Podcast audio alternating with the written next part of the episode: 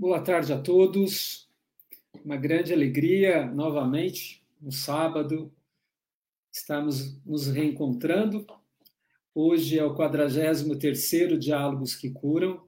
O, o Diálogos que Curam é um evento são de, que a Associação Brasileira de Medicina de Personalidade e Precisão está é, tá capitaneando desde janeiro deste ano, com o advento da pandemia é uma comunidade colaborativa que a intenção é trazer o conhecimento de informações das ciências, das divulgações científicas na área da imunidade, da resiliência humana é, e da cultura de paz para esse momento que o país está vivendo, é, com alguns aspectos mais próximos nossos. Mas é uma pandemia então, todos nós sabendo mais, nos bem informados, a gente pode fazermos decisões mais é, eticamente é, evolutivas. E é sobre esse tema hoje que a gente vai encontrar. A BNPP tem muita honra de convidar a, uma, uma pesquisadora, uma especialista nessa área do saber, que é a Gabriela Marodin. Bem-vinda, Gabriela. Muito obrigada, doutor Rubens. Mais uma vez está participando né, de eventos com vocês e no dia de hoje com esse desafio muito grande, né? Que é tratar sobre as questões de bioética e de ética em pesquisa, né? Questões que nos são tão caras e sensíveis como eu costumo dizer, e a gente poder adequar, né, os nossos protocolos em pesquisa, né, e ter também condutas eticamente adequadas nos nossos contextos, então, assistenciais de saúde. Então, é com muita alegria que eu estou com vocês nessa tarde de hoje, podendo participar deste evento. Muito obrigada. Honra é nossa. A Gabriela tem um currículo extenso e a gente faz questão sempre de trazer a, a bio, né? Por que a gente tem bio na vida? Porque mostra as nossas experiências. A Gabriela Marodinha é farmacêutica, ela é especialista em saúde pública, ela é mestre em educação, ela tem uma característica muito é, importante na área da saúde, porque ela foi bebê da educação e trouxe depois para nós as informações de lá. Ela é doutora na, em medicina, na área de concentração na bioética, ela fez na Federal do Rio Grande do Sul, dentro do programa de gastro. Hoje ela é consultora de bioética e ética, ela vai trazer essa diferença para a gente, o que é ética e o porquê que trouxe o nome bioética, em pesquisa do Ministério da Saúde. Ela é professora, faz, exerce a docência nessa área tão nobre, tão importante nos dias de hoje, que é a bioética e ela é membro ad hoc da CONEP, da Comissão Nacional em Pesquisa, que faz é uma das comissões que faz parte do Conselho Nacional de Saúde, dentro do Ministério da Saúde, e acho muito importante que a Gabriela também nos explique né, o que é o CONEP, a sua importância para nós todos. E hoje ela é coordenadora adjunta do Comitê de Ética em Pesquisa do Hospital Ernesto Dornelles, no Rio Grande do Sul, é Porto Alegre, né? E, e a área de atuação da que a gente vai colocar para não esquecer é pesquisa clínica, saúde pública, assuntos regulatórios, ética em pesquisa e bioética, e é, tem uma, uma precisão também de fazer a ética inclusiva de minorias, então da população indígena, ela é, tem um conhecimento muito grande. Isso vai nos ajudar também a ter maior compreensão do valor da ética e da importância da ética. Então, bem-vinda, Gabriela. É, isso é uma parte da, da ciência, do conhecimento todo que a Gabriela tem desenvolvido ao longo da vida. Gabriela, todo mundo que vem, eu sempre falo que é muito importante.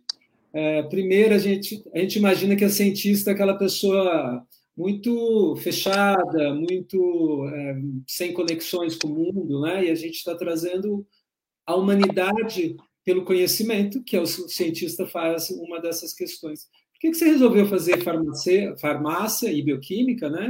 e depois você seguiu esse trajeto é, fazer alquimias, talvez, né, que a farmácia talvez ajude a gente, mas por que, que você resolveu reorientar para a área da ética e da bioética? Bem, eu acho que são duas coisas, né? Então, também que eu gostaria de esclarecer. Uma uh, são a, as escolhas que a gente faz, né? Também uh, precocemente, né? Muitas vezes com 16, 17 anos, a gente já está num vestibular.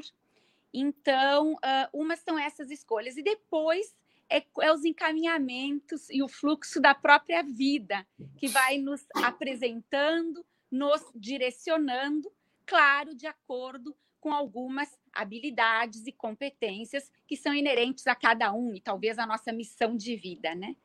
Mas uma coisa assim eh, que chama uh, a atenção é que desde criança, como as crianças muitas vezes brincam, né, de bonecas, bolinha de gude, uh, que é médico e tudo, eu tinha uma farmácia em que ela ficava sempre lá posta e pronta, e eu gostava muito de misturar ervas, flores, então eu gostava dessas, já de, de, de estar perto dessas poções mágicas, dessas questões de energia, né? Então, uh, eu, eu, e também eu sempre uh, prezei muito pelas questões de qualidade de vida, né, das pessoas terem uma vida saudável, neste contexto, algo mais preventivo.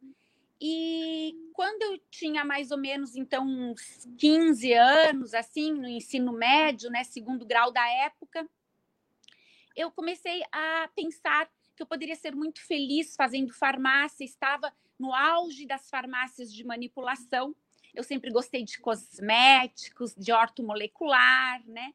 Essa questão da autoestima das pessoas, do amor próprio, eu acho isso muito importante. Isso me despertava, então, para este lado. Quando eu presto, então, vestibular na URGS, eu até era uh, bem nova, ainda não tinha feito cursinho nem nada, e eu passei, assim, por surpresa, né, minha felicidade da minha família diretamente, eu tinha 16 anos e daí então eu fui para Porto Alegre, que eu sou da Serra Gaúcha, sou de Garibaldi.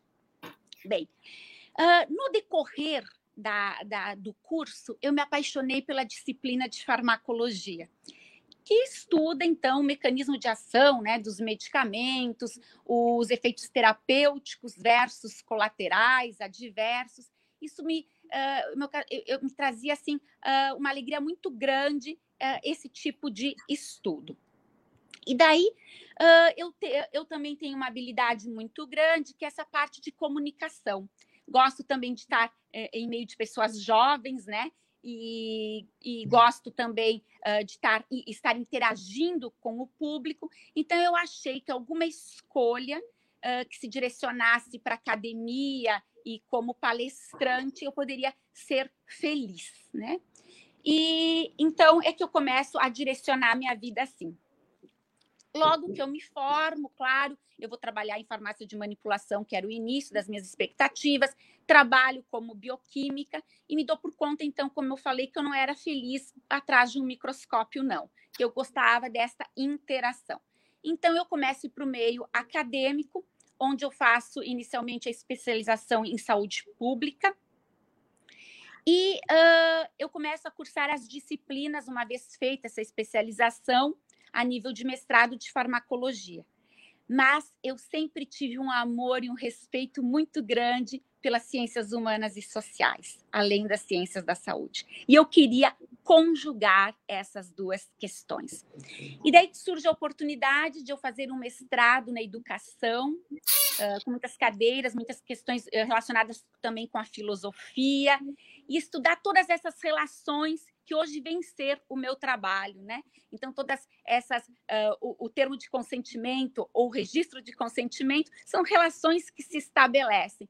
Então, ali, uh, trabalhar as relações de poder de Foucault, Habermas, teoria da dialogicidade, uh, dialogicidade, tudo isso me deixava, assim, muito feliz. Finalizo o meu mestrado, ingresso no doutorado, e ali, então, vem a minha a tese, né? Onde que a gente diz que, é, que o mestrado a gente segue ainda muito as linhas dos nossos orientadores, mas é na tese que a gente se revela no doutorado. E aí eu conjugo a farmacologia com a ética, as ciências da saúde com as ciências humanas e sociais, desenvolvendo um trabalho que estudava os efeitos adversos, eventos adversos, né? Antes então do medicamento sair para comercialização, os eventos adversos nos protocolos de pesquisa clínica, então com um foco no consentimento e outras questões então que permeavam a ética, caso faça essa transversalidade. E as coisas vão andando, eu finalizo o meu doutorado e nisso vem um convite muito especial. Na época eu não, eu não, não, não sou, não tenho polia, não, não sou de nenhum partido, né? Eu sou técnica, mas na época era o ministro, o psiquiatra Temporão, e ele solicita hospital de clínica se não tinha uma pessoa com este perfil que juntasse as ciências humanas e sociais e ciências da saúde. E era o ano que eu estava completando o meu doutorado, e então eu vou a Brasília e faço a implantação da coordenadoria de bioética e ética em pesquisa no Departamento de Ciência e Tecnologia do Ministério da Saúde. E por meio do Ministério da Saúde, que tinha uma cadeira na CONEP, na Comissão Nacional de Ética em Pesquisa do Conselho, é que eu venho a ocupar esta representação. E começa o meu grande caminho, então, minha trajetória pelo sistema CEP-CONEP, essa não prevista na minha infância, mas que a vida me levou. Que bacana. Muito importante isso. Você trouxe vários conceitos já do desafio da vida, da gente orientar, mas falou de termos de consentimento, falou da CONEP, já falou de ética, da educação, é, e, o, e a comissão e o Ministério da Saúde.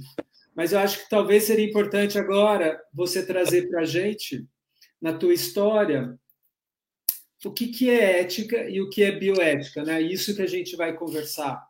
Então, é, ficou muito evidente nesses atuais momentos da vida a importância é, do comitê de ética, a aprovação do comitê de ética, né, em tempos de Covid, principalmente, que a diligência em pesquisa clínica foi uma emergência pública, é, tudo isso ser respeitado dentro de um modelo que, traz, tra, traga uh, o benefício e não o dano. Né? Então, se você concordar, se puder trazer para a gente o que é a ética, como se define ética hoje nos estudos na área da saúde, pode ser da educação, mas acho que é do mundo, né, que vem da filosofia, e como veio a junção da bioética, né? O que, você acha? Pode fazer essa pergunta?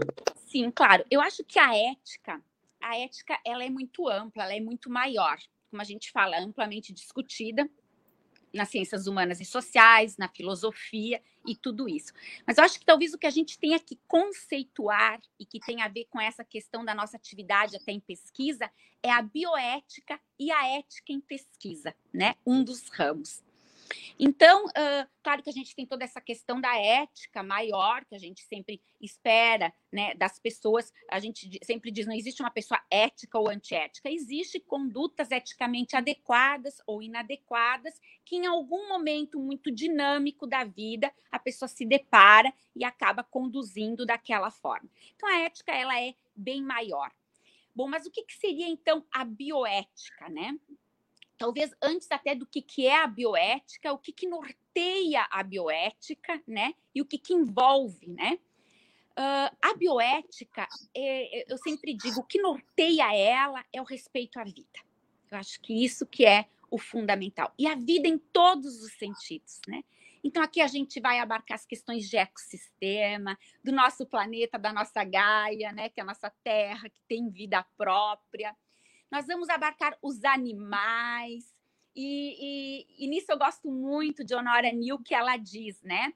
Então, que a bioética ela se ocupa disso, desse respeito à vida, né? Desse respeito aos seres vivos, incluindo o homem, né? Já é uma forma de dizer que nós não somos únicos. Então, a bioética ela vai se ocupar uh, de tudo isso, né? E daí nós temos várias discussões que começam a permear desde a, a, ética, por exemplo, de inclusão social, a ética da terra, uh, a ética do consumo, né? a ética da vida selvagem, uh, vários uh, tipos de ética, a ética geriátrica, tudo isso aí envolve a bioética, né? Então, Potter, em 1970, ele que é um oncologista americano, já trazia isso com muita propriedade. Então, várias questões vão permear e nós vamos estar discutindo quando a gente se ocupa disso. E a bioética, como tal, na saúde, ela ocorre também muitas questões que nos levam a discussões muito motivadoras no campo da bioética, que é a questão de eutanásia, alocação de recursos, aborto, que são todos temas bastante relevantes, né? E que muitas vezes acontecem até a nível assistencial. E dentro da bioética, nós temos então uma parte, muitas vezes é uma disciplina por si só, em alguns cursos de pós-graduação, é um módulo dentro da disciplina de bioética, é a ética em pesquisa.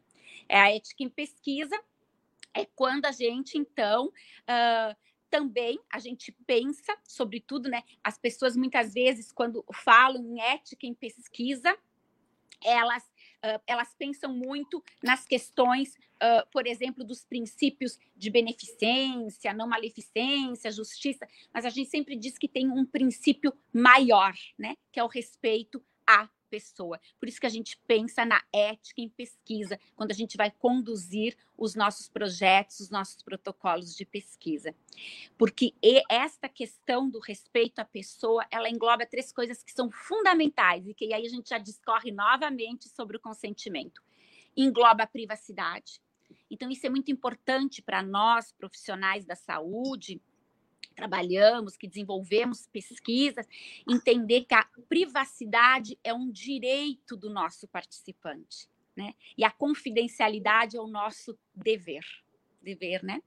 E, e, e também dentro do respeito à pessoa, a gente trata sobre a veracidade dos fatos, por isso que consentimento, seja na forma de registro de consentimento, seja o consentimento verbalizado, que a nossa atual 510 aceita, ou termo de consentimento livre esclarecido por escrito, nós temos que trabalhar com essas informações, né? É o início dessa nossa relação e o reconhecimento ao outro. E também nós temos ainda que, que dentro do respeito à pessoa, a autodeterminação. Então, é permitir não só informações ao nosso participante de pesquisa, né? Mas que ele compreenda, que ele se aproprie para tomada de decisão, se vai querer fazer parte ou não do nosso protocolo, da nossa pesquisa. Perfeito. Essa introdução que você está trazendo da ética em pesquisa, do respeito à vida, à pessoa, ela tem uma origem, possivelmente porque o respeito à vida pessoa, o respeito à vida, talvez for completamente ou, ou mal entendido. Se você puder trazer um pouco a historicidade, né, da onde, da onde a gente está, da onde a gente saiu em relação a isso, né, ao respeito à vida, que nesse caso a vida humana, mas você trouxe na magnitude Gaia, né, que hoje a gente está no, no, pleno é, reuniões de decisões sobre o planeta, né, que é a Gaia, esse projeto que você trouxe, e a gente tem uma consciência do respeito à, à, extinção de animais e a própria pesquisa utiliza animais. Então, acho que você trouxe três grandes uh, dimensões: o respeito à vida terrena, o respeito à vida aos seres vivos, plantas e animais, né, e vegetais, então, e a raça humana, ao outro humano. Então, conta para a gente da onde é que a gente começou a desrespeitar e por que, que a gente precisou trazer isso na comunidade. Porque você vai poder dizer também que entre os indígenas e os mais. Uh, as comunidades não civilizadas, né, como diria, as minorias, elas têm muito a nos ensinar sobre ética e não precisa de nada assinado, né? Com certeza. É, eu acho assim que eu sempre falo assim para os alunos, né? Eu gosto muito dessa questão uh, que dizem assim: quando que se iniciou isso e quando vamos parar de ter esses problemas? E eu digo, o respeito à pessoa é desde que nós somos pessoas e os problemas só vão cessar se nós não tivermos mais seres humanos. Então, o que quer dizer que situações inadequadas na condução de pesquisas, elas ocorreram muitas atrocidades no passado, mas elas estão presentes também no dia de hoje. Porque enquanto nós tivermos seres humanos, nós vamos ter problemas. Então, agora a gente tem que ter meios de trabalhar com isso, até porque muitos problemas são propositais e criados e outros não. E com muitos deles, a gente aprende a ter soluções uh, muito melindrosas, muito eficientes, então, que vão ser positivas. Mas isso, por que, que eu quero dizer para vocês? Porque hoje nós temos a resolução em 2012 saiu a, a, foi revogada a 196, nós tivemos nós, a, nós tivemos então a nossa 466. Nós temos hoje uh, um projeto de lei para pesquisa envolvendo seres humanos que está sendo discutido uh, no, no legislativo. Então, nós sempre temos documentos que vão estar sendo aprimorados, que vão estar sendo construídos. Mas lá em 1901, nós já tínhamos as práticas, as diretrizes para as práticas clínicas na Prússia, 1901. Então, o que, que acontece? Sempre nós vamos ter documentos, diretrizes norteadoras para a boa prática. E sempre nós vamos ter alguma inadequação a reparar. Faz parte, faz parte do, do ser humano. Mas grandes atrocidades foram reveladas, sobretudo na década de 40 claro, os estudos muito mal conduzidos. Aí muitas pessoas perguntam, dizem assim, mas e quem que motivava a fazer códigos e diretrizes para regulamentar essa prática? O pró, a própria sociedade, eu vou contar aqui rapidamente o estudo de Tuskegee, que por um apelo social ele parou. A, a, os próprios profissionais, muitos profissionais de saúde, eu me lembro de quando eu cheguei no ministério, a gente propôs um grupo de trabalho interdisciplinar e também com leigos para fazer a portaria 2201 para material biológico. E por que, que vem essa proposta? Por um apelo da comunidade científica. Os próprios médicos, pesquisadores e gestores dos biobancos do Brasil diziam: precisamos regulamentar esta prática. Então, quem quer fazer pesquisa séria, de qualidade, e que a gente tenha cada vez mais e mais pesquisa, também se preocupa com essas diretrizes, com a interpretação, com essas resoluções para mover essa prática. Então, o que, que acontece? Nós temos, por exemplo, eu vou, eu vou relatar alguns casos do estudo dessa história que o professor Rubens fala, lá do nosso passado, e eu vou chegar até os dias de hoje para mostrar para os senhores que a gente continua com grandes inadequações na pesquisa. Então, vamos fazer um pouco é, é, esse caminho, se é que a gente também é, tem tempo para isso, vamos fazer um pouco deste, dessa trajetória. Um dos estudos que muitos de vocês já conhecem, mas como eu sei que isso está aberto para um público geral, então eu vou também trazer ele de novo, porque foi um estudo que durou cerca de 40 anos, tá? Que foi o estudo de Tuskegee, desenvolvido nos Estados Unidos, no Alabama.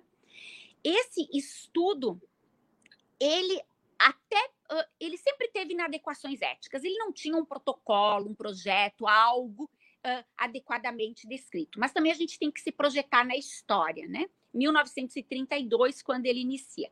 Ele era, então, naquele momento, um estudo observacional, nós não tínhamos muitos medicamentos, muitos anti, né, os antibióticos, tudo isso vem depois, vem na década de 40. Então, o que, que os pesquisadores eles queriam? Fazer um estudo observacional, observar, então, uh, pacientes com sífilis, né, o grupo controle, e, e verificar a evolução da doença ao longo do tempo. Até aí, tudo bem. Mas aonde que começam as inadequações deste, tra deste trabalho? Quando, por exemplo, na década de 40, a gente já tem a penicilina, e daí os pesquisadores eles tinham que tomar uma decisão nesse momento. Ou se disponibilizava esse medicamento, ou deixava-se essas pessoas sem medicamento para continuar acompanhando a evolução da doença. E eles optaram por a questão de deixá-los sem medicamentos e continuar acompanhando. Mas aí não parou. Tinham outras inadequações. Porque muitas vezes as pessoas dizem assim, Gabriela, tu é a favor ou contra a remuneração dos participantes de pesquisa? E eu sempre digo, depende aonde nós estamos incluídos. Eu não posso ter uma opinião própria, eu tenho que ser imparcial, eu tenho que fazer uma análise da moralidade e da legalidade daquele território geográfico que eu estou inserida, para então ter uma opinião. Naquele momento, fazia parte nos Estados Unidos um grupo muito vulnerável, que eram negros e miseráveis, eram assim considerados naquele momento. Nós, vamos, nós estamos falando em história. E então o que, que acontece? Eles começaram a dizer para essas pessoas: se vocês participarem, vocês vão receber comida gratuitamente. Se der algum problema com vocês ou com familiares pró próximos, vamos pagar funeral.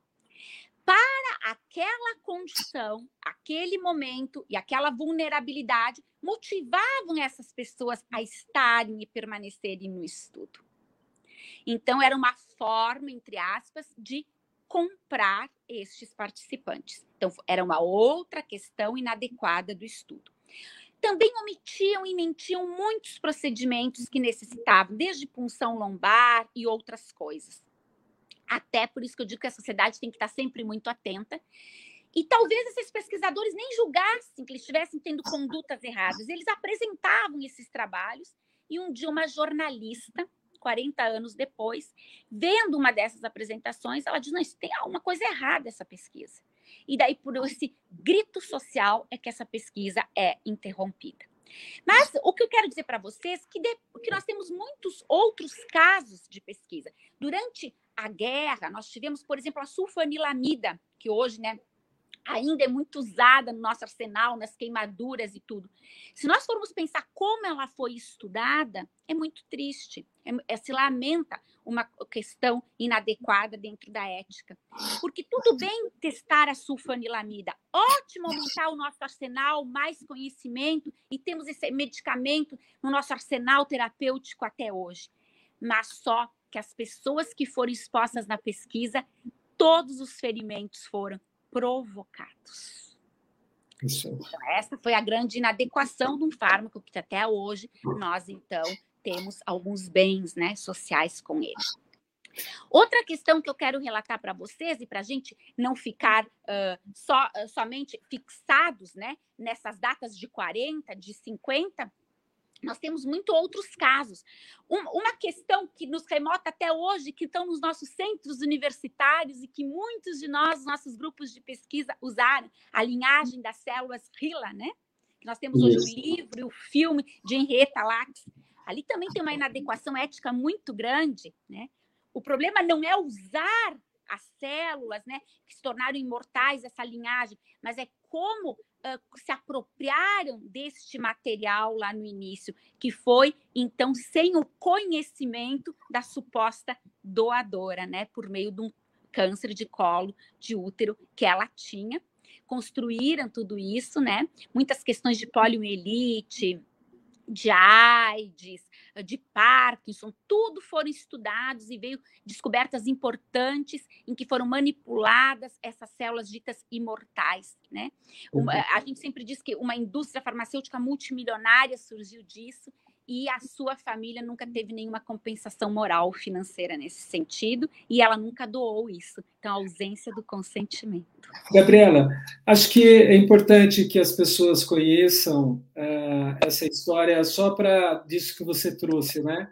Uh, nos Estados Unidos, uma paciente então estava com câncer e, e essa linhagem de células imortalizadas que durante muito tempo de alguma maneira até hoje, né, se a gente pensar, tá. elas impactaram a, a, a ciência, mas como elas foram guardadas, não teve, então, o termo de consentimento, não, te, não foi autorizado. Não teve uma autorização.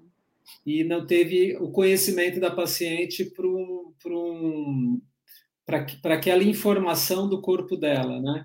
Isso existe reparo, Pois é, talvez alguma questão, que foi o que eu trouxe, que daí anos mais tarde a família também se apropriou de tudo isso. A gente sabe que muitas questões dentro das, das linhagens vai também uh, influenciar na vida, então, dos seus descendentes, né? Isso. Então, uh, e, e, eles retratam isso, né?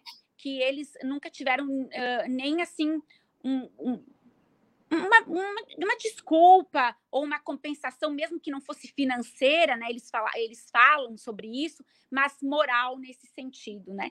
Então não, não, não teve uma. ninguém ainda se ocupou na ciência de estar tentando corrigir esse dano quase que irreparável, digamos assim. Né?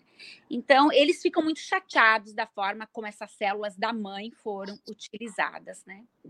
Então, a história da Henrietta que é ela, né? ela foi crucial para o desenvolvimento, inclusive, da genômica do câncer, mas das vacinas, da tuberculose, a AIDS, se a gente pensar, é. e numa época que a ética ou a, bio, a ética em pesquisa estava começando.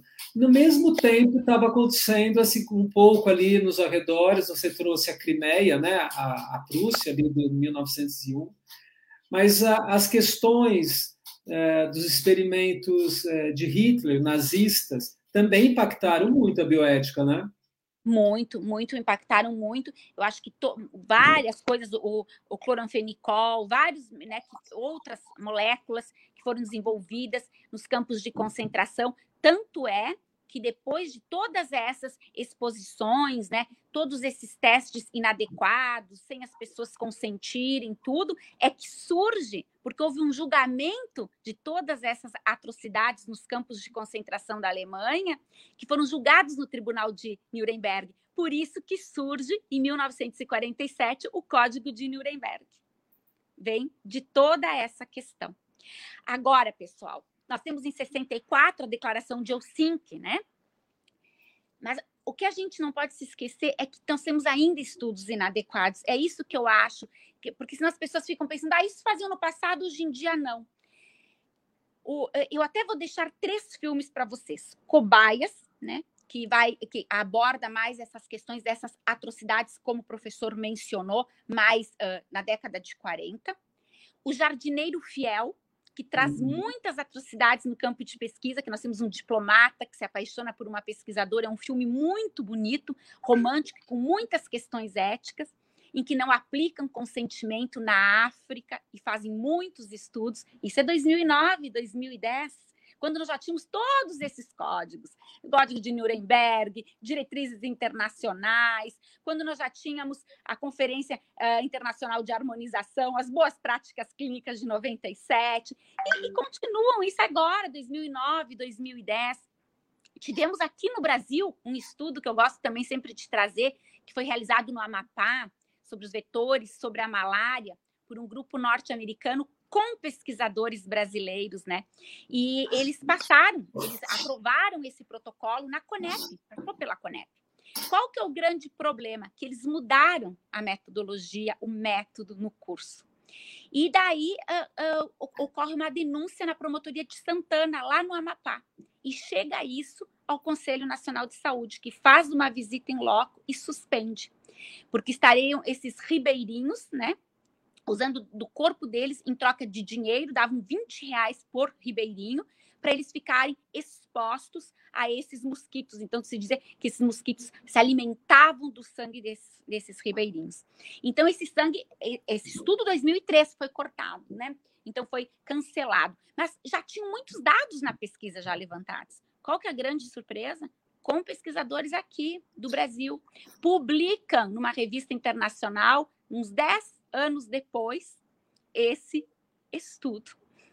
Então, para ver como é, é, é, são as questões, tem questões que são inadequa inadequações éticas propositais, outras não propositais, e assim é, né? Mas a ah, gente tem que cuidar muito. Nós temos muitos estudos mal conduzidos até hoje. Então, a Gabriela está contando para a gente da, da, da, da onde vem os a nossa consciência do respeito à vida e para a gente chegar onde nós chegamos, é, passaram-se muitos seres humanos ao que a gente poderia chamar a danos.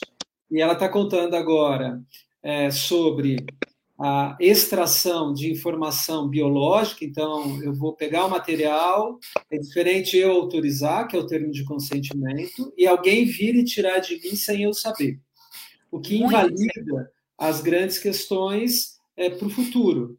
E outra, ela está falando que pagou-se é, seres humanos para servirem literalmente como cobaia, então tem um conflito de interesse, pagou-se, mas havia risco, então desrespeito à vida, e isso foi feito por pesquisadores. Então, na pesquisa, essa é a importância que a gente está aqui hoje, de identificar que é a condução de uma pesquisa de respeito à vida, principalmente, que são os princípios bioéticos, e que uma vez que coloque a dano, ele nem é aprovado aquela pesquisa ou ela parada, paralisada, interrompida, e seus dados é, não muito validados. Quando eu valido algo que não tem um parecer ético, é a grande questão que a gente está no começo da Covid, quando alguém disse que, por exemplo, fez um estudo e que a cloroquina funcionava e depois teve que é, voltar atrás. Então,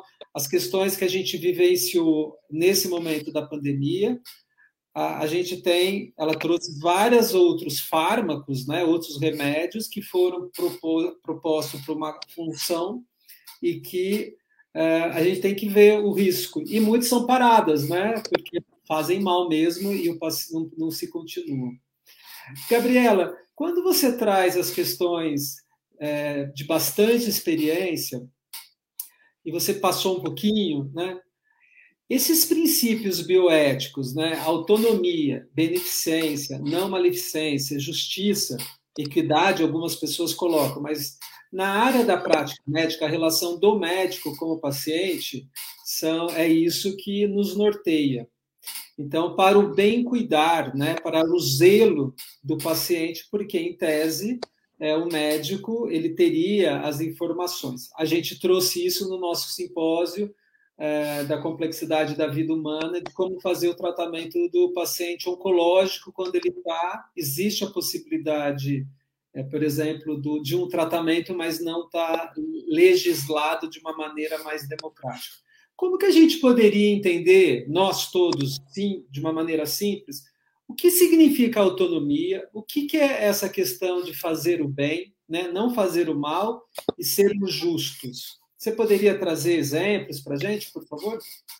Com a nossa resolução de 1996, de número 196, ela já trazia, né, nos seus preceitos éticos, esses princípios, né? O princípio uh, da justiça, da beneficência, né, e, uh, da não maleficência. Então, trazia esses princípios, e esses princípios estão também na nossa atual resolução 466.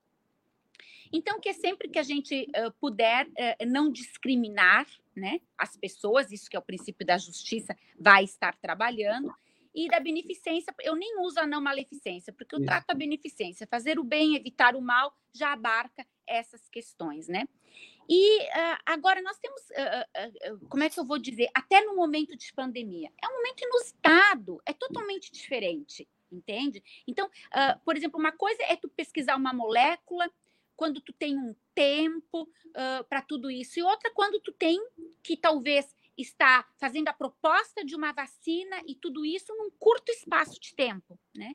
Então, uh, são questões uh, que vão ser diferentes. Uma pandemia, ela retira a gente de uma zona, de certa forma, de conforto, e nós vamos ter que lidar.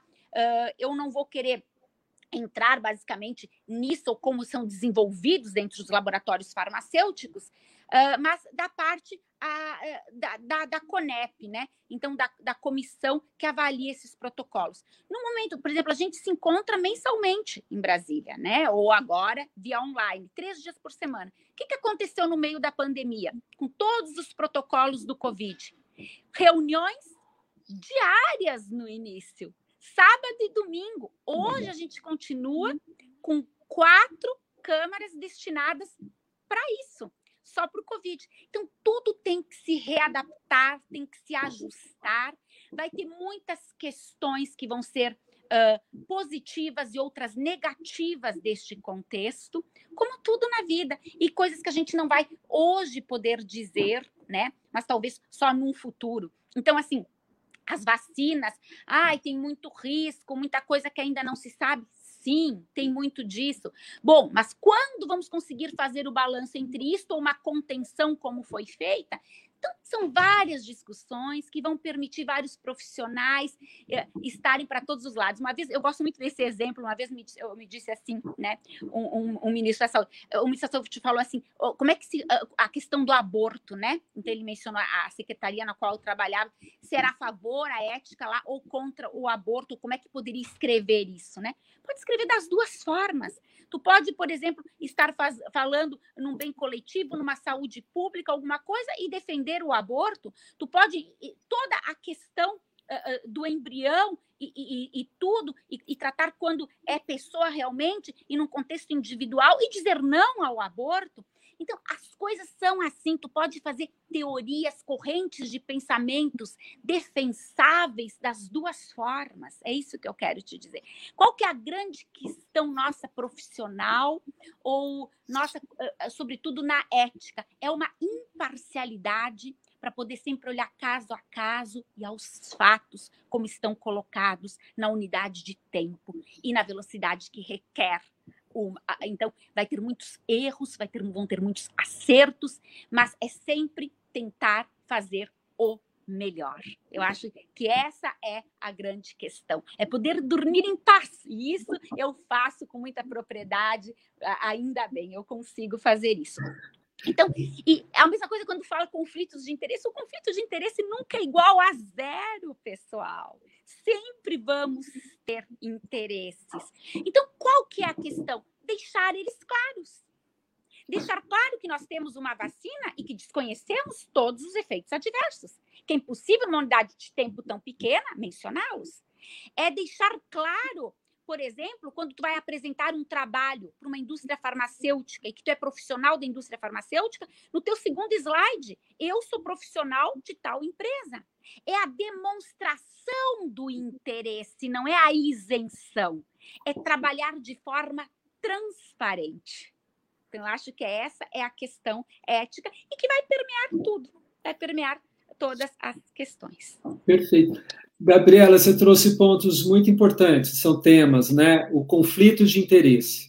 Então, acho que seria importante as pessoas terem uma noção do conflito de interesse, porque eu sempre cito que o Diálogos de que Curam, nesse momento, ele é isento de um conflito de interesse no sentido do patrocínio de uma indústria, do patrocínio de alguém que eu teria um pouco uh, menos autonomia para trazer a curadoria do saber. Né?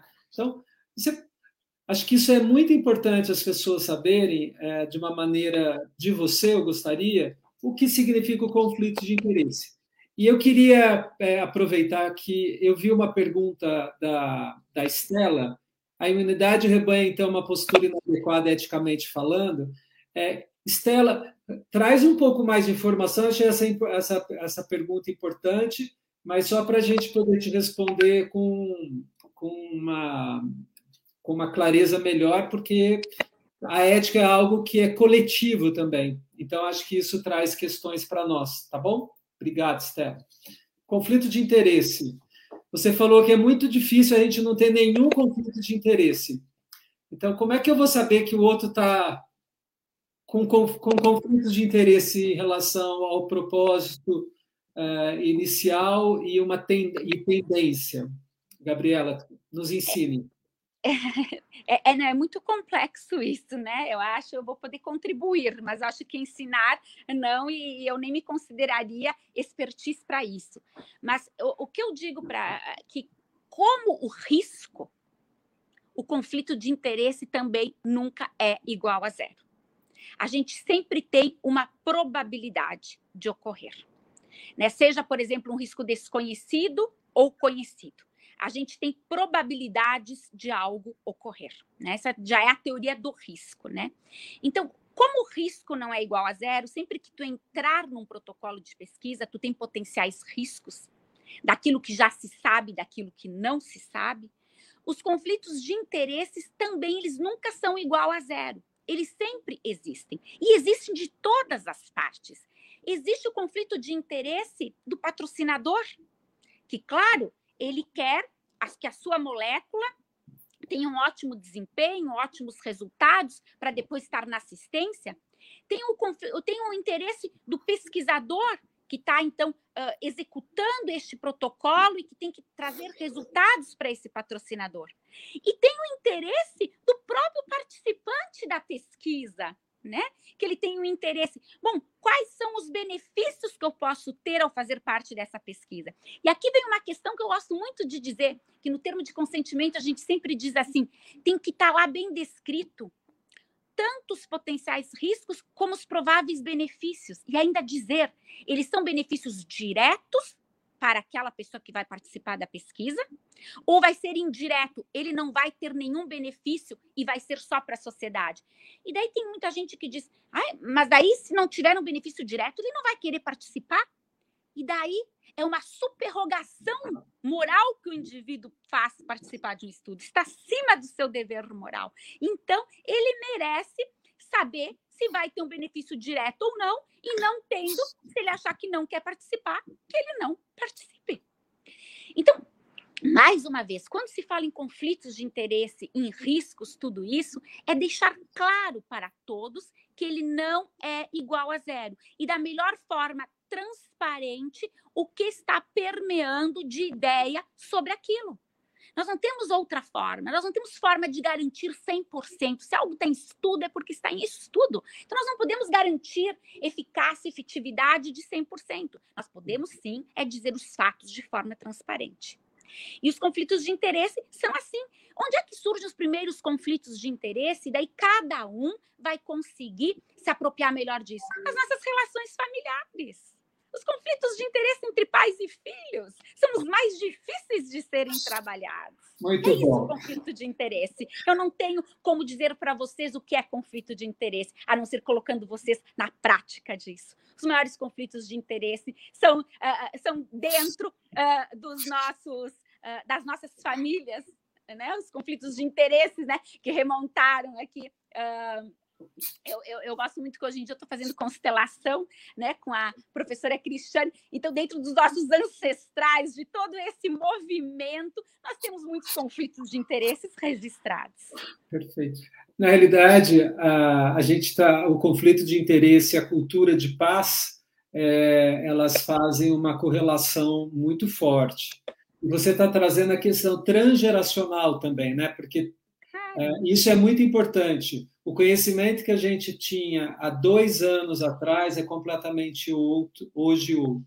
E dentro da questão que você é, falou, ah, aí não, ninguém é isento 100%, nem, e as pessoas estão expostas de um consentimento livre né, e espontâneo. Então, ah, para a gente só finalizar, no conflito de interesse, eu tenho que ter essa consciência de que tem ou não, se eu quero apressar a pesquisa ou não, se eu estou levando a, um, a, uma tendência de defender muito a minha molécula numa indústria farmacêutica ou não, se eu sou um médico envolvido com essa pesquisa ou não, né? Acho que essas questões. Exatamente. São... Isso faz parte da ética. A segunda é o termo de consentimento. Hoje a gente vai fazer um exame a gente assina.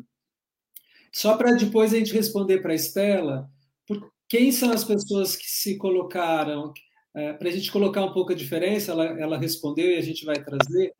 É, é diferente aquelas pessoas que foram pagas para ser exposta à mordida de, de, de, de se alimento de mosquito e, e, e serem é, e serem a pesquisa, mas os danos e os riscos que elas estavam passando não foram contados para ela. E diferente eu ser voluntário de uma pesquisa. Acho que é isso que eu gostaria que você trouxesse, o que é o termo de consentimento, e aí depois a gente junta, no exemplo da vacina, o que é ser voluntário e o que isso implica também na bioética e na construção da humanidade, né? Eu acho que a grande discussão é essa, né? Até existe o termo de consentimento livre esclarecido, que é um documento escrito, mas hoje a 510, ela também, que é uma resolução do Conselho Nacional de Saúde, ela fala sobre uh, outras formas de consentimento. Consentimento ver, uh, verbal, muito usado em muitos projetos, né? Uh, que tem indígenas e questões assim. Então, nós temos outras formas de registrar um consentimento. Mas eu acho que, que não é nem a palavra consentimento termo, assinar ou não assinar. São as relações que se estabelecem. Acho que é essa que é a nossa discussão maior, né?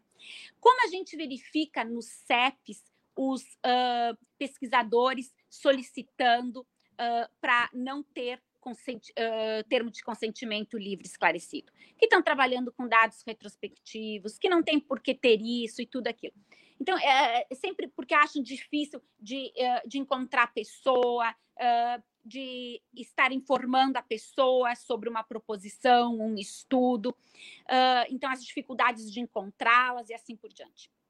Então, acho que assim, antes do consentimento, é como a gente enxerga tudo né? Ela é bem anterior a isso. Como se estabelecem as nossas relações sociais e o respeito pelo outro? Essa é a pergunta. O que, que é o consentimento informado? Seja escrito, verbalizado, por e-mail, seja o que for. Ele é um reconhecimento ao outro. Então, muitas vezes, quando um pesquisador ele, ele quer se ver, entre aspas, livre do termo, a gente faz essa pergunta enquanto comitê. Então, como é que tu quer que se efetive esta relação? Porque o que, que é o consentimento? Seja escrito ou seja oral, porque mesmo que seja escrito, tem a parte da explicação da parte verbalizada.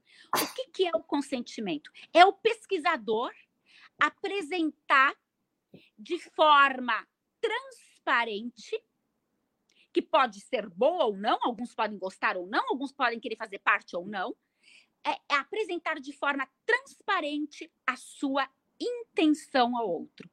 E não só propiciando uma informação, mas a compreensão daquela informação, para que o outro faça uma tomada de decisão em participar ou não de uma pesquisa, em receber ou não um procedimento na assistência e assim por diante. Então, no momento em que as relações pessoais, pesquisado pesquisador, médico paciente, elas não forem de compreensão e genuínas, já não tem nem por que a gente discutir todos os outros documentos e as outras assinaturas. Muito claro. Está nos faltando é o reconhecimento pelo outro. Agora, cada pessoa depois vai ter o livre arbítrio de querer participar ou não daquela proposta. E existe algumas pessoas que merecem uma proteção adicional, porque não têm o mesmo nível de escolaridade, várias outras, várias outras coisas. Por isso que todo projeto de pesquisa ele vai passar pelo sistema CEP-CONEP, que é um sistema, gente, muito lindo que eu quero trazer para vocês, porque eu digo que eu, eu conjuguei mais uma coisa no, no, quando, quando eu escolhi a minha profissão e que eu não revelei, mas eu vou revelar agora, nunca é tarde. Eu amo viajar. E eu vi que nessa profissão também eu poderia viajar muito palestrando. E foi o que aconteceu. Eu viajei pelo mundo. E muitas vezes, em muitos países, as pessoas uh, elogiaram e agradeceram o sistema brasileiro. O sistema brasileiro, ele tem uma comissão que é a CONEP, a Comissão Nacional de Ética em Pesquisa, que fica em Brasília, instância nacional. Ela é uma das comissões do Conselho Nacional de Saúde. Ela é interdisciplinar, ela tem presença de todas as áreas do conhecimento: filósofos, bioticista, advogado, engenheiro, farmacêutico, médico, dentista. E essa e, e, e, e avalia esses protocolos mais sensíveis, questões recursais, ajuda a, o, o, o, Conselho Nacional de Saúde para elaboração de resoluções. E fora ela, nós temos nos nossos estados, no Brasil, nas instituições hospitalares, secretarias, universidades, cerca de 900 comitês de ética em pesquisa. E agora eu quero dizer o dado lindo para vocês. Sabem quantas pessoas trabalham de forma voluntária e com reuniões no mínimo mensais, alguns casos quinzenais e semanais.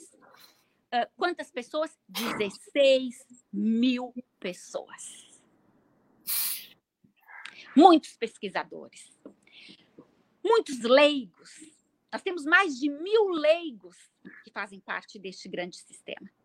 Secretários. Então, isso mobiliza muito, mobiliza muito. Nós temos esses CEPs distribuídos, mais de 380 na região sudeste. Uh, uh, no, aqui no Rio Grande do Sul, nós temos uh, na região sul, né, que abrange também Paraná e Santa Catarina, uns 150. Então, vocês veem que fazem essa atividade. O que, que fazem nessa atividade? Vão ler o protocolo e já vão verificar, vão apreciar o termo de consentimento, a proposta do pesquisador.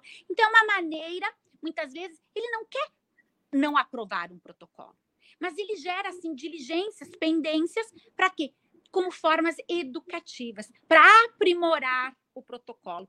Alguma coisa que está tá no protocolo, isso tem que estar tá no termo de consentimento. Então, chama o pesquisador e tudo, para ajudar realmente esses outros que poderão ser os nossos participantes de pesquisa lá na frente, que requerem uma proteção adicional. Então, é um grande sistema de trabalho.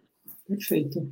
Aí, a, a Gabriela trouxe um, questões importantes que eu acho que vale a pena a gente ver se no feedback aqui a gente pega bem. Primeiro, a ética ela, ela existe para fazer a questão transcultural, transgeracional das relações né, entre as pessoas, de maneira que a gente possa incluir quem está mais desprotegido. Ela trouxe um pouquinho aqui a questão do indígena, ela vai depois contar melhor, mas também do próprio paciente.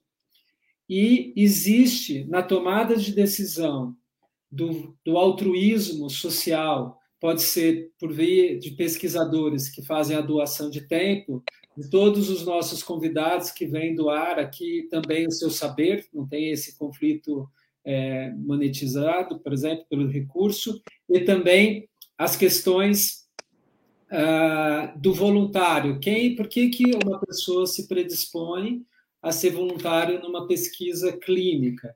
E eu acho que esse é o momento que a gente poderia responder, ouvir um pouco é, é, para Estela. Ela diz assim: ah,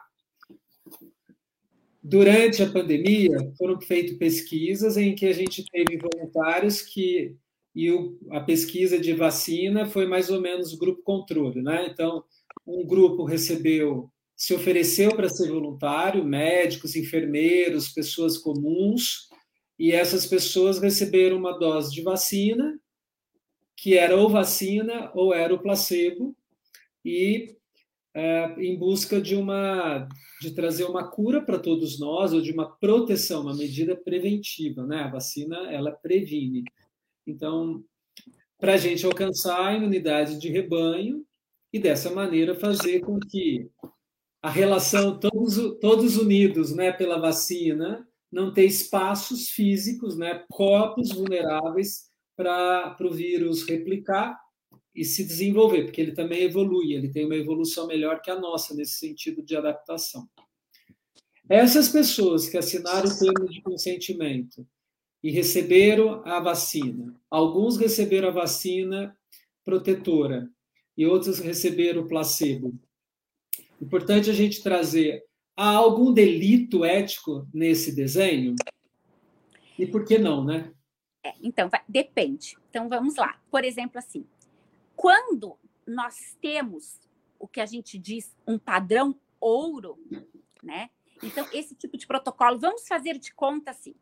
Uh, as, vamos querer testar um medicamento para cefaleia, para dor de cabeça. Vamos colocar em linguagem coloquial. E daí, então, nós temos o AS, tá? Que as pessoas usavam uh, para dores, tá?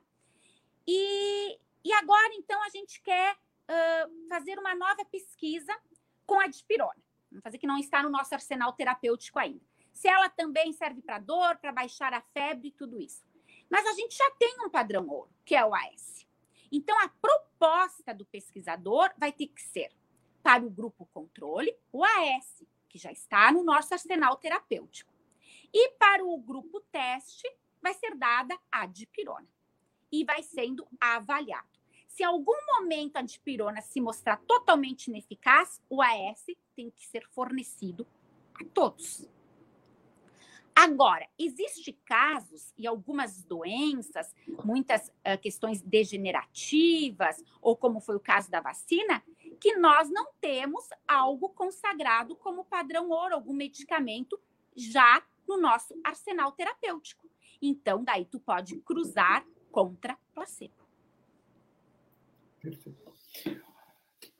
Qual é a diferença, então, de ser voluntário numa pesquisa e aqueles, aqueles indivíduos que receberam a, a, o dinheiro para se oferecerem de alimento humano ou aquilo que a Henrietta é, foi tirado dela sem saber, né? O que, que o voluntário está dentro do princípio é, é, da autonomia? O que, que, o que, que difere uma questão da outra? É por isso que eu gosto muito que eu falei que é o princípio maior que é do respeito à pessoa. Perfeito. São condutas eticamente inadequadas, tanto num caso como no outro, e um desrespeito ao outro. Tanto então, num caso como no outro. Tá?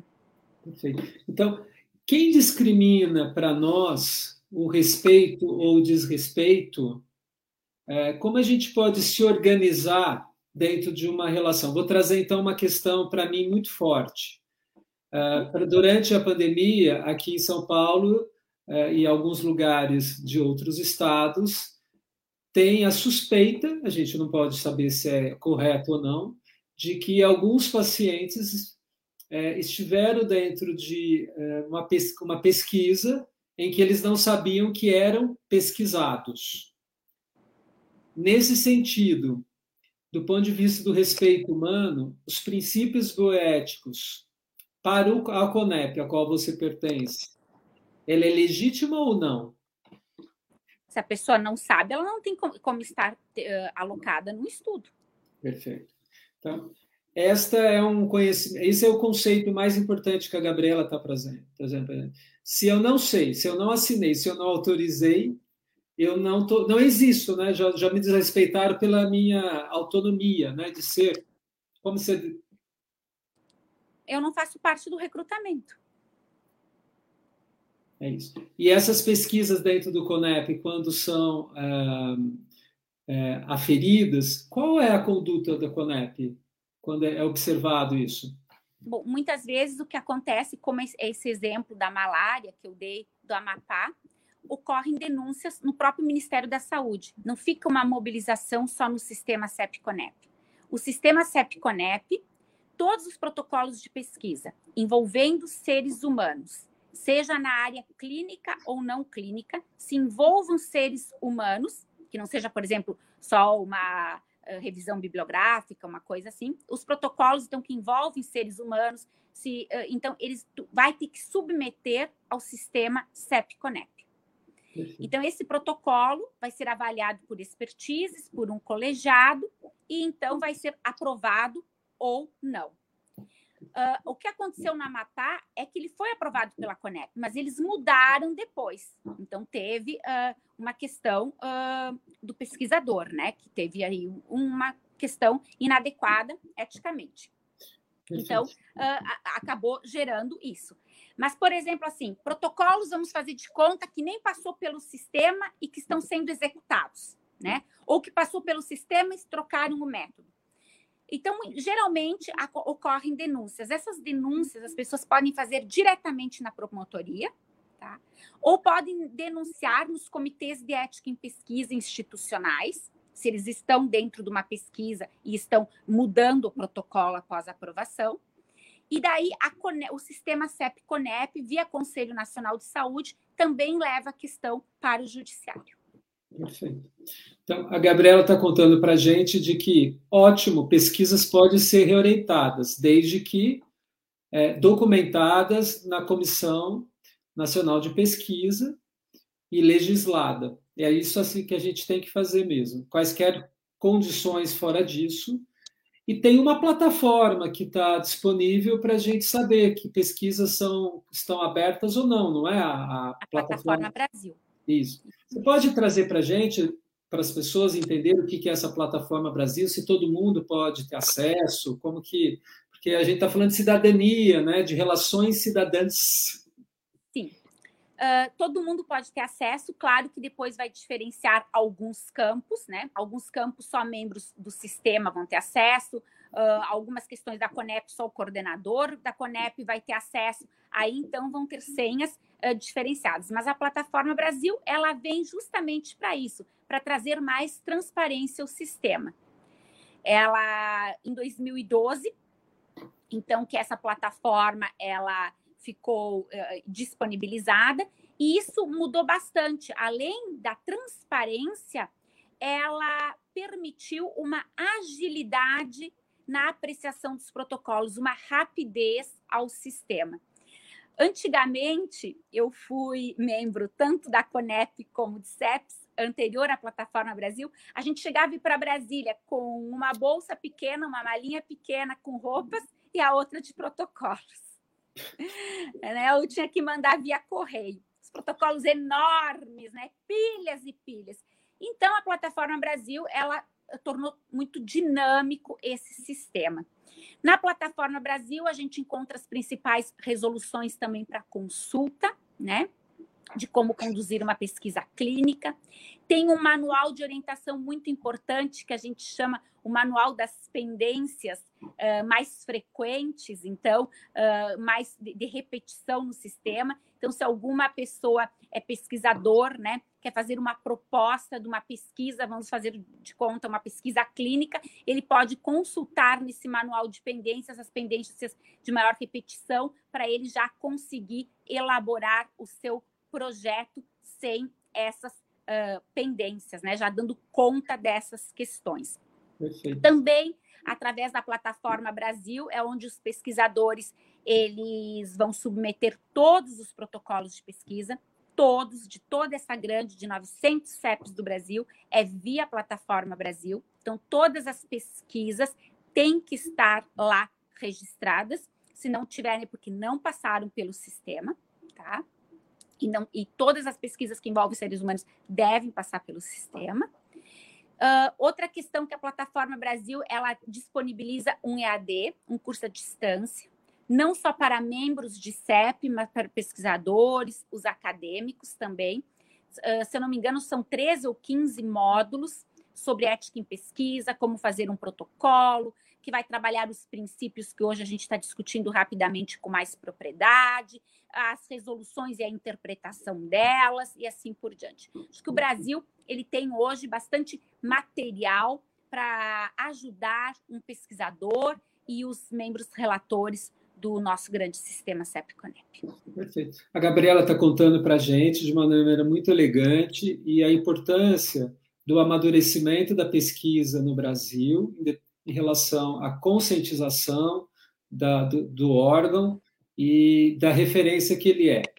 Tem uma questão sobre pesquisa clínica e tempo de aprovação que, para nós pesquisadores, sempre é, um, é uma questão, é, e talvez isso a gente pode deixar para o debate, mas eu acho que isso é importante, né?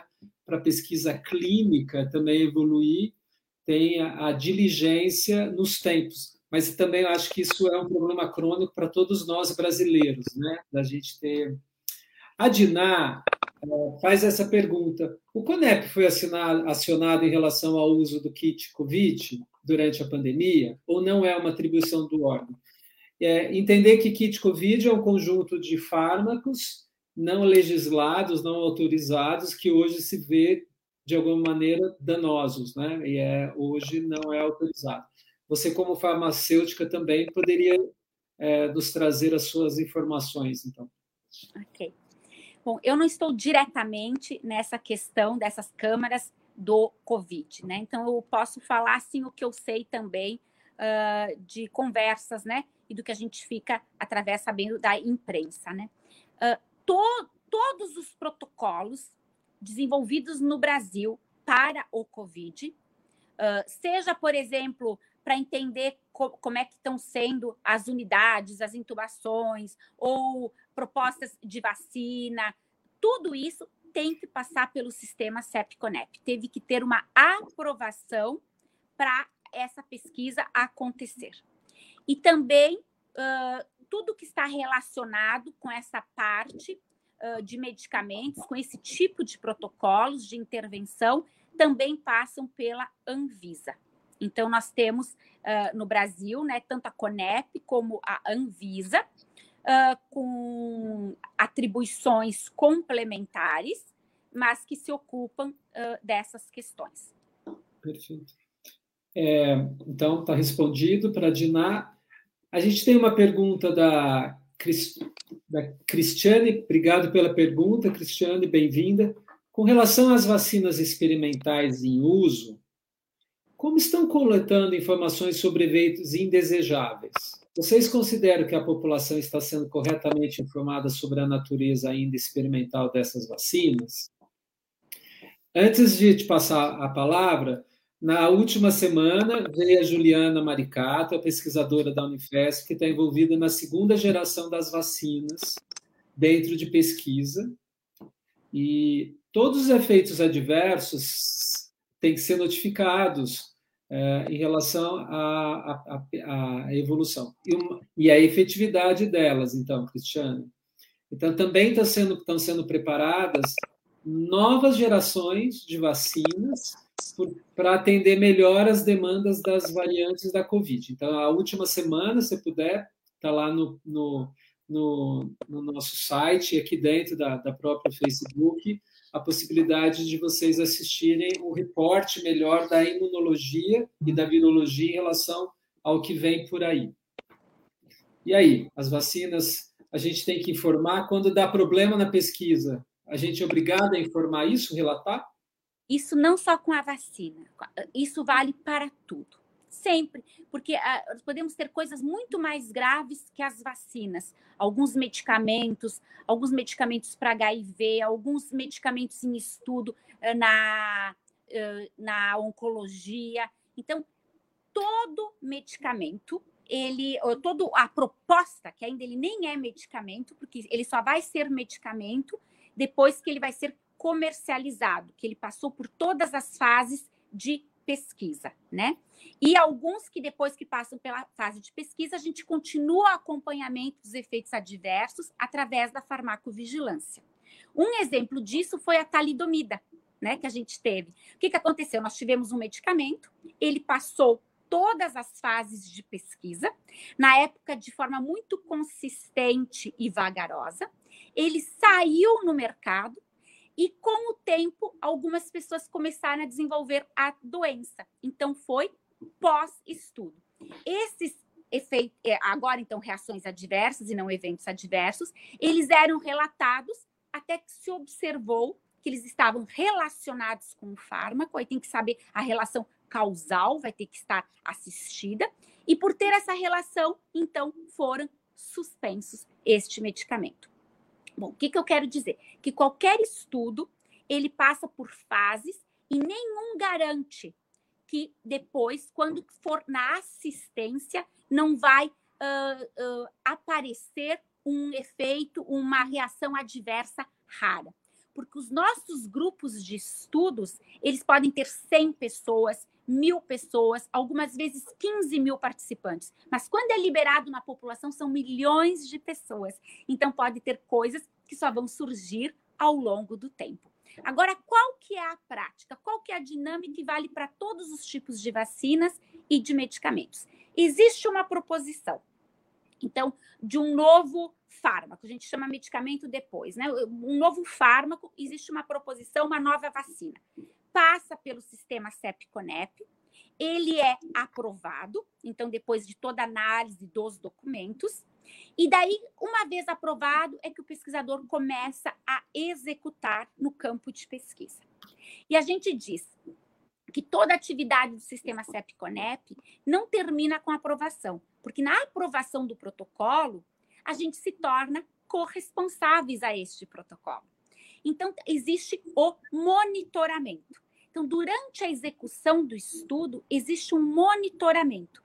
E todo evento adverso que ocorre, com o pesquisador no local, ou com o medicamento dele que ele está propondo no Brasil, num local, mas acontece com outros grupos no exterior, ele tem que comunicar o sistema CEP-CONEP. É gerenciado isso. Então, a, a, a questão da, não, se, não se exime com a aprovação, depois nós temos um monitoramento. Mas isso também não assegura como nada, não é nem pelo Covid, por todas as questões, por qualquer prática, por qualquer vacina, por qualquer novo medicamento. Quando ele sai na assistência, foi em torno de 15 mil, 30 mil pessoas que foram estudadas. Então, sempre existe a chance de um, uma reação adversa, rara ou desconhecida. Isso. Então, a Gabriela deu uma aula muito rápida aqui para nós, como é um projeto de pesquisa e como ele é importante para dar o resultado final da credibilidade de um, pode ser um fármaco, um novo produto, uma inovação. E porque quando está legislado por uma entidade como o CONEP aqui no Brasil, e tudo é reportado e centralizado, a gente tem que ter a, a tranquilidade e a confiança do que ela trouxe hoje para a gente, de que a, a, ética a bioética ela traz se tá, aquela pessoa, aquela vida está sendo respeitada.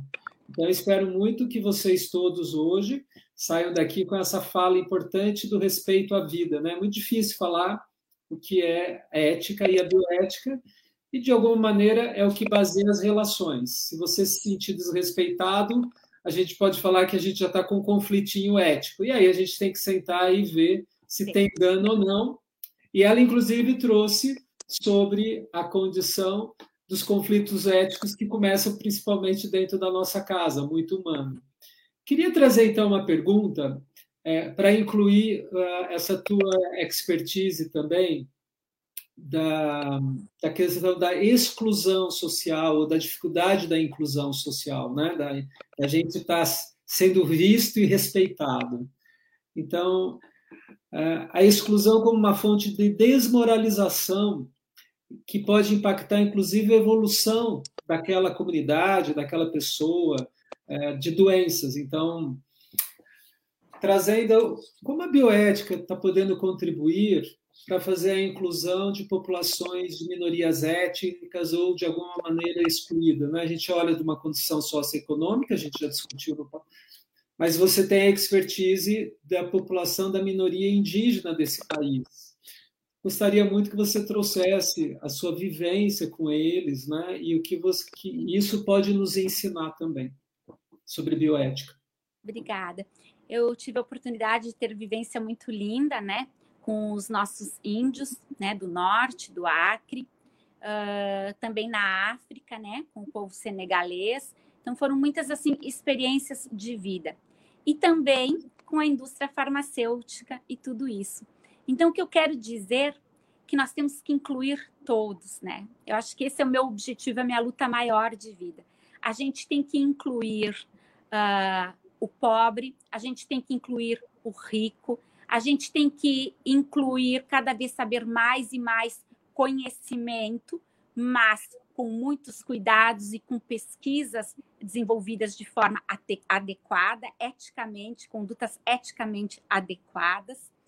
A gente tem que uh, a inclusão ela tem que ocorrer uh, de diferentes formas, porque muitas vezes a gente só pensa uh, a, a inclusão é só desses grupos mais desfavorecidos, inclusive economicamente. Não.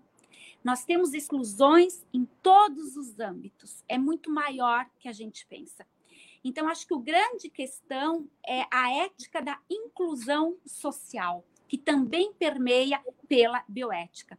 E daí eu tive experiências de observar exclusões uh, dentro de indústrias farmacêuticas, dentro de locais de pesquisas de desenvolvimento, também com os indígenas, uh, com grupos de algumas patologias, uh, vários tipos, né? Então, acho que o que a gente sempre uh, busca na ética é tratar todos da forma melhor que a gente pode, mais igualitária. Eu sempre digo, acho que o maior objetivo é o quê? Que todos sejam felizes. Isso é o principal. Então, a inclusão ela permeia também por uma procura que é máxima de todo ser humano, que é a felicidade absoluta. Ah, e essas inclusões elas são Muito importante. Isso pode ocorrer de várias formas. Por exemplo, vamos dar esse exemplo, então, que foi mencionado, que é um dos exemplos que a gente tem, que é a questão dos indígenas, né? Então, o, o, muitos protocolos ocorrem nas terras indígenas, né? Com antropólogos, com geneticistas, com várias áreas do conhecimento, farmacêuticos, sociólogos, tudo isso, né? E, e, e muitas vezes, uma coisa que a gente muito escuta assim deles, eles dizem: o pessoal vem para cá, faz pesquisas, a gente relata coisas que não estão nem em livros, porque eles têm toda essa questão que é verbalizada e passada de geração para geração. E eles levam todos esses conhecimentos nossos, eles publicam e a gente nunca tem uma devolutiva. Então, esses pesquisadores, esses grupos são muito sociáveis na hora de vir, de se inserir nas nossas aldeias e depois desaparecem, né? Então, acho que o retorno dos resultados, no caso deles, no caso de pessoas que são pacientes oncológicos que estão num estudo, uh, de pessoas que têm alguma síndrome, todo mundo uh, uh, vai ser, pode ser pesquisado, se ter pelo livre-arbítrio, fazer parte, mas almeja um resultado, uma, uma devolução, né?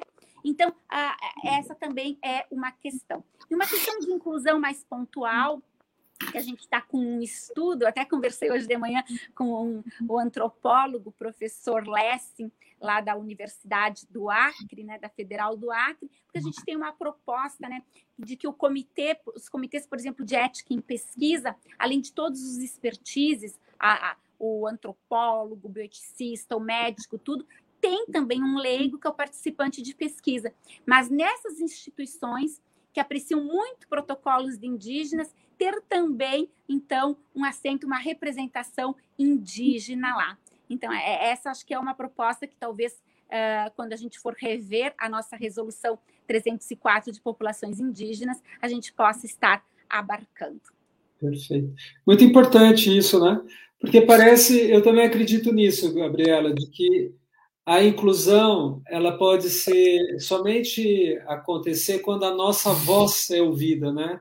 Eu entendo que maior a maior fonte de respeitar alguém é a gente oferecer a escuta, pelo menos, né? Quando a gente não escuta a, a, a ética daquela condição é, já exclui e, e as populações minorias desse país se tiver cadeiras. Nas universidades a gente tem um pouquinho isso, né? A gente começou antes, era só os docentes, depois a gente começou a dar cadeira para discente. A Cristiane tem mais uma pergunta. Não sei se eu entendi, aí você vai esclarecendo, Cristiane. Sabendo que as pesquisas na área clínica, especificamente nas terapias, necessitam de protocolos especiais, diferentes das pesquisas não sei se é quantitativas ou é, animais, né? E isso leva hoje a muitos questionamentos sobre o que é ciência ou não. Ok. Se a Gabriela puder comentar sobre isso, agradeço muito. Entendi. Acho que é terapias complementares, talvez. Você sabe, Cristiane, sobre o que você entendeu, é, Gabriela? Consegui compreender. Então vamos lá, me ajuda. Desculpa, você conseguiu compreender a pergunta? Não, não, não. Isso. Então, Cristiano, se você puder, é, esclareça para a gente é, essa pesquisa na área clínica, então, a pesquisa clínica, as terapias, são terapias é, não ainda legisladas, são te, tem, é, terapias complementares, são terapias alternativas. Não, é... não, sei se eu entendi. É que, assim, tem uma questão que é a pesquisa e outra que é a assistência, né? Tudo que passa, porque a gente não faz, nós não fizemos parte do, dos comitês de ética médica das instituições, né? O que a gente está falando são os comitês de ética em pesquisa. Então, elas são destinadas às pesquisas clínicas, mas somente de medicamentos, de fármacos que ainda não estão registrados na Anvisa, que eles estão numa, uh, estão numa, numa questão uh, anterior. Né? Então, que eles ainda não foram liberados, eles não for, são comercializados, eles não fazem parte das nossas práticas assistenciais. Ela esclareceu aqui para gente que é realmente a terapia complementar. Então, eu vou trazer uma introduçãozinha só para a gente definir o que é terapia complementar, ou você poderia trazer para a gente o que é a prática das terapias é, complementares e, e, pesquisa. Pode ser assim, Gabriela? Porque é sobre terapia, terapias complementares. Eu posso depois contribuir também. Eu acho que as terapias complementares que devem estar se referindo são as, são as terapias na nossa assistência. Isso, Quer então. dizer, no nosso SUS.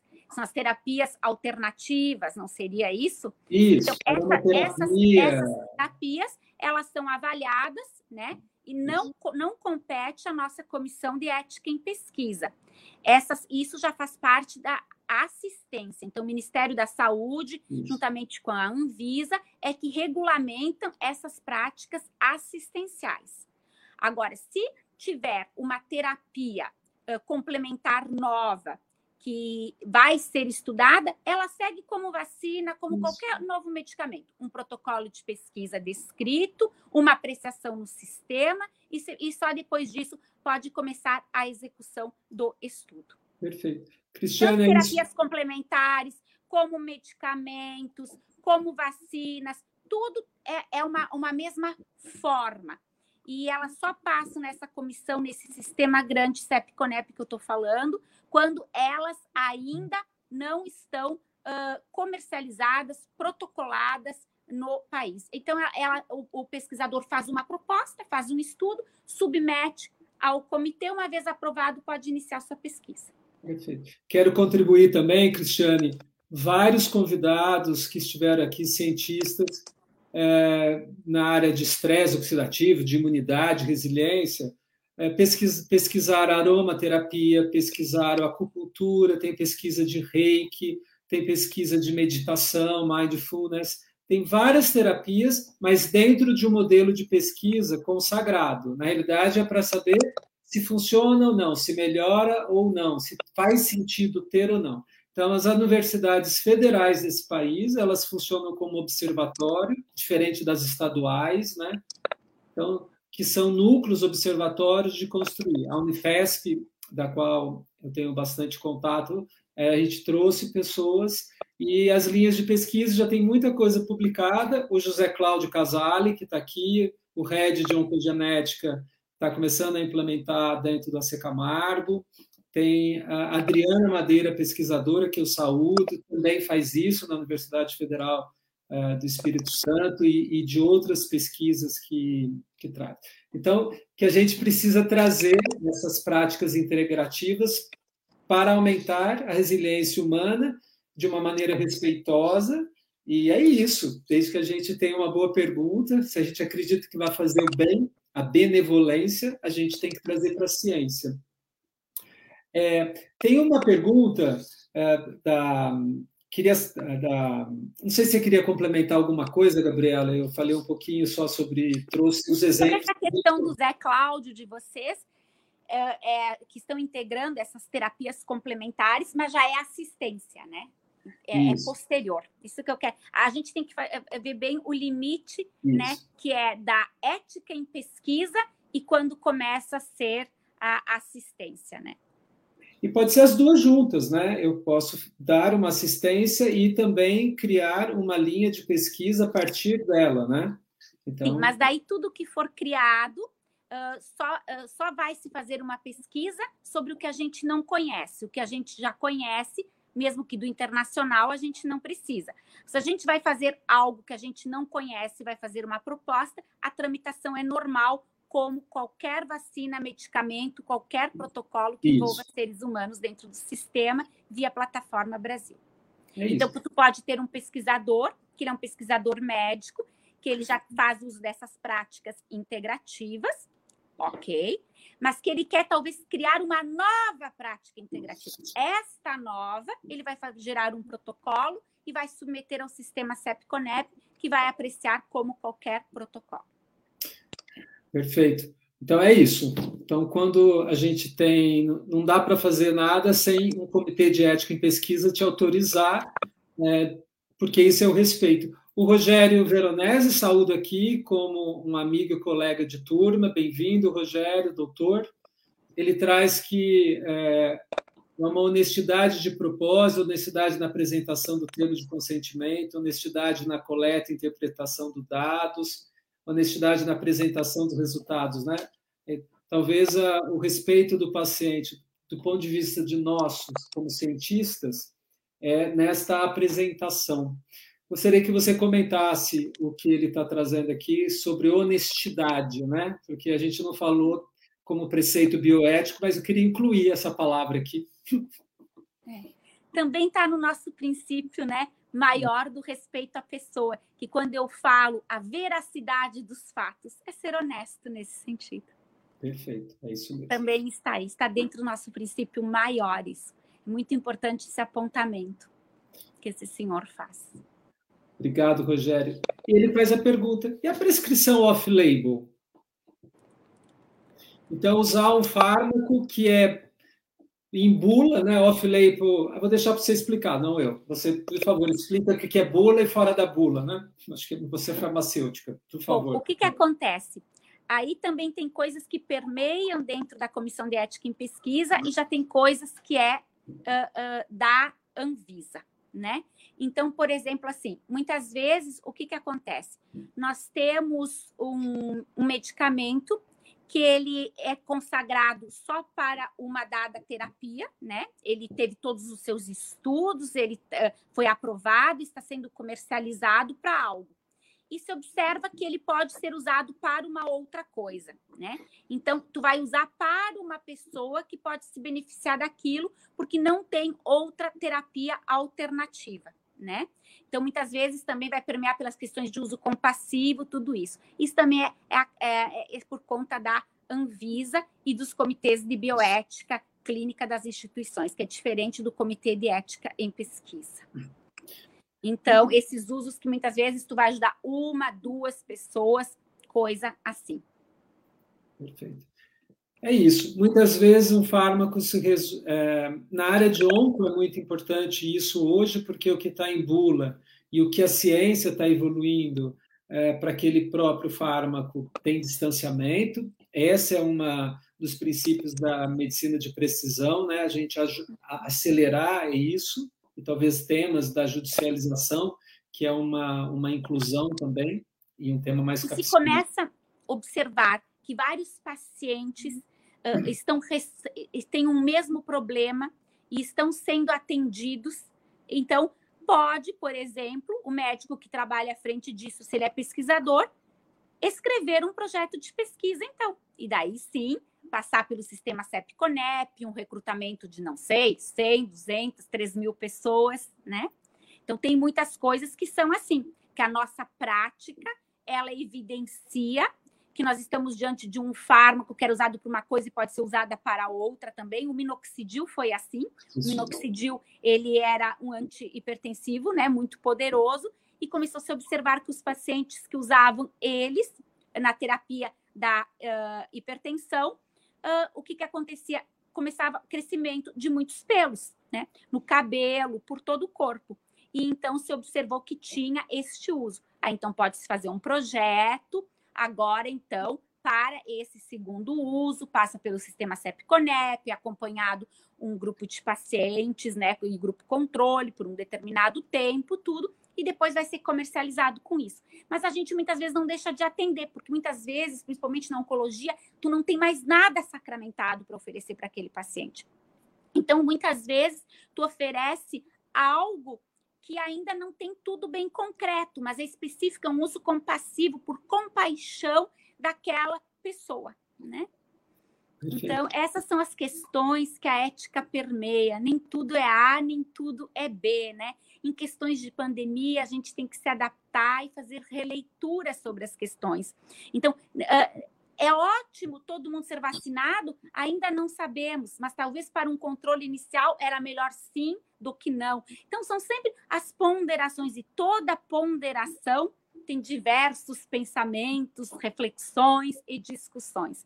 Então, essas questões da oncologia, de tratar pacientes em que não tem mais outra alternativa terapêutica, ou questões de pandemia, ou grandes incêndios, incidentes na humanidade, tudo, tu vai ter que tratar uh, com a melhor conduta fé à frente daquilo, mas sabendo que uh, poderá, uh, mesmo assim, ter muitas coisas que não era o que a gente tinha por objetivo primeiro.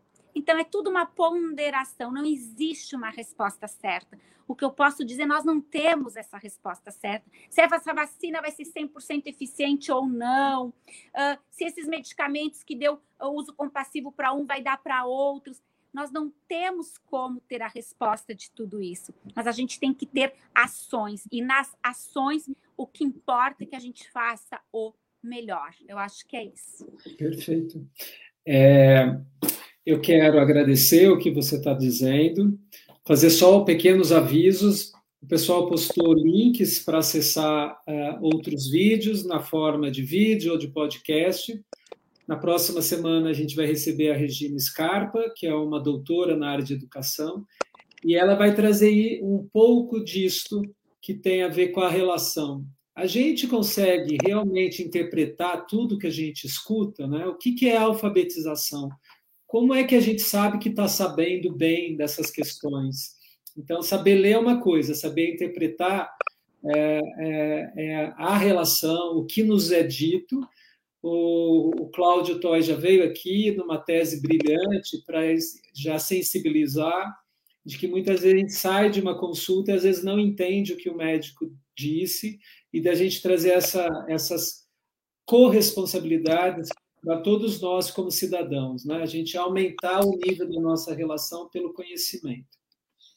Tem mais uma pergunta que acho que nesse momento de ética, é, eu a, a, o Edmond Pellegrino, para mim, sempre foi. Ele traz a história da benevolência, que ele achava que uh, a questão da ética você traz no, no, respeito, e ele trazia que quando você quer desejar o bem, né, fazer a beneficência é fazer o bem, mas desejar o bem seria o, o universal a tudo isso. E ele trazia também a fé, né, uma, uma ética religiosa entre os preceitos sobre fé, esperança e caridade, umas questões mais da, que permeia uma ética não muito dentro da filosofia, mas voltado mais da religião. E hoje a gente vê que muitos médicos é, e muitos profissionais têm as suas fés e isso impacta. Mas a ausência de fé também, quando o paciente tem muito, é, muita fé e aquele profissional não tem, pode ser uma, um, um fator que talvez, é, é do ponto de vista da relação, um complicador. Como que você, é, como isso te inspira, né? Quando eu, a gente tem uma fé e o paciente não tem, e quando o paciente tem uma fé muito forte, às vezes ele não é respeitada hum, por, porque aquele profissional não tem fé alguma. A questão vem de novo respeito à pessoa. Uh, eu atendo e eu presto o meu melhor, independente do que a pessoa acredita ou não acredita. Até nós estamos num estado laico, mas independente disso, essa acho que é a conduta, né, de um profissional de saúde, de um bioeticista, é tu respeita. De novo, tá o princípio uh, magno aqui, o respeito à pessoa. Então, tu pode ter uma religião, o outro não ter, ele não tem que permear dentro uh, da. A pessoa pode até considerar para o seu livre-arbítrio na tomada de decisão, em participar ou não de algo. Mas eu acho que não é a reflexão que vai ter entre o profissional e o participante.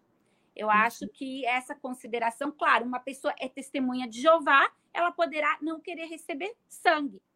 Eu sou, eu vou colocar sangue porque eu acredito na medicina. Não, eu respeito a transcendência dela, a vontade de não ter sangue. Ela vai morrer. Eu respeito a morte dela. Agora, se tu me disser, é uma criança de dois, três aninhos, aí tu tira o, o, o poder para fazer a intervenção que tu julgar, porque essa criança ainda não escolheu qual será a religião dela. Então, acho que tudo isso também permeia no respeito, né?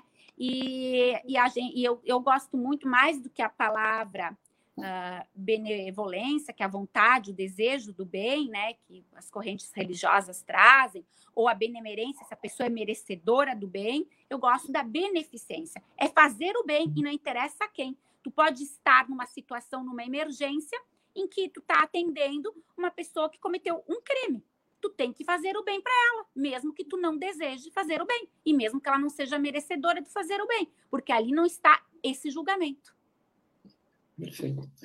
Gabriela, a gente está chegando ao fim. Gostaria que você é, é, deixasse as suas mensagens, o que, mensagem, o que você já deixou um monte, né? Muitas mensagens, o tempo todo.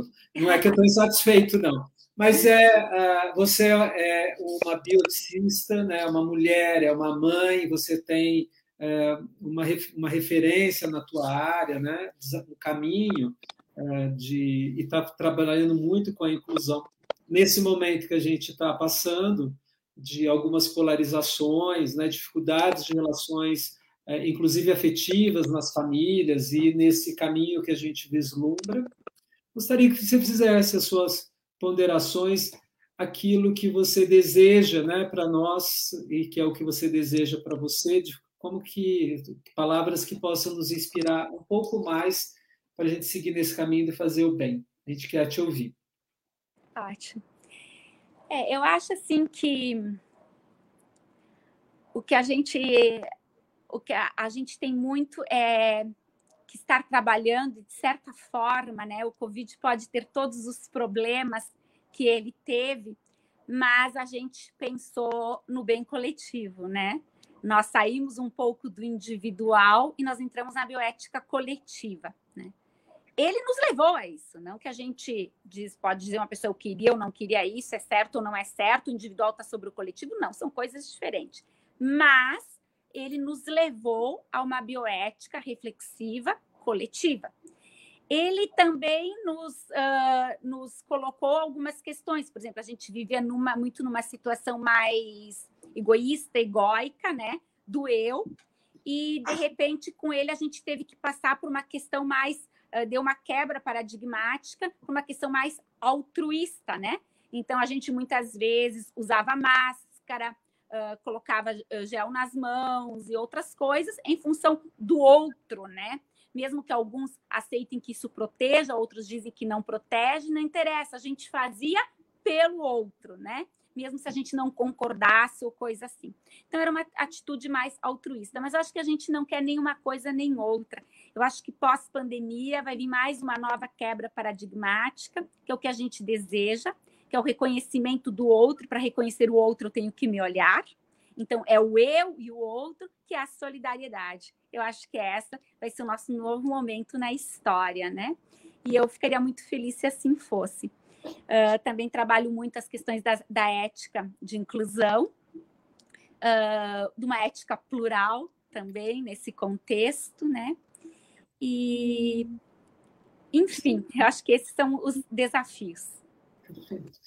Então, quero muito agradecer né, em nome da BMPP, meu pessoal também, a sua presença, a presença de todos. É um, um tema muito importante para reflexão nesse momento que a gente está passando, que o seu trabalho continue pela inclusão, pelo respeito, pela inclusão e o respeito né, da dignidade humana, e vamos fazer sempre o bem. Que a gente possa é, ter uma república, no bom sentido, agora que a gente está no feriado, né, indo para lá, em que todos são partícipes e responsáveis e que a gente aprende a dar a mão para a gente evoluir todos juntos. Talvez fazer uma imunidade de rebanho seria a nossa irmandade, né? Isso que a gente está precisando muito. Obrigado a todos. É, na próxima semana espero encontrá-los, que todos estejam bem, com saúde e que a gente pegue esse, essas mensagens da Gabriela, das relações geracionais também de famílias, né? Uma pessoa bem dentro da sua família também toma decisões bem é, no coletivo, né? E, e vice-versa. Obrigado. Bom, professor, então muito obrigada mais uma vez, né? E eu acho assim que eu gostaria só de finalizar mesmo com um uh, pensamento, né? Em que eu acredito muito e eu acho que até é, é, esse talvez seria a minha maior contribuição ao legado que eu fiquei pensando para a sociedade, né? Eu sempre uh, o desenvolvimento, né, das pesquisas nossa com atitudes eticamente adequadas, então sempre ter a ética, mas sempre propiciar o avanço científico, mais e mais conhecimento. A gente não pode uh, cessar o conhecimento. A gente só tem que saber é conduzir de forma adequada. E nisso eu me inspiro em Potter, em que diz: a melhor maneira de se lidar com conhecimento perigoso é buscando mais conhecimento. E Clotenos diz: a pesquisa não pode ser banida, apenas deve, apenas deve ser orientada para o bem geral da humanidade. E eu acho que tudo que permeia está acima de tudo isso é o amor, o amor nas diferentes formas. Muito obrigada. Obrigado. Obrigado você. Fiquemos com isso em nossos corações. Viva o amor. Um abraço a todos, bom final de semana. Bom final de semana a todos.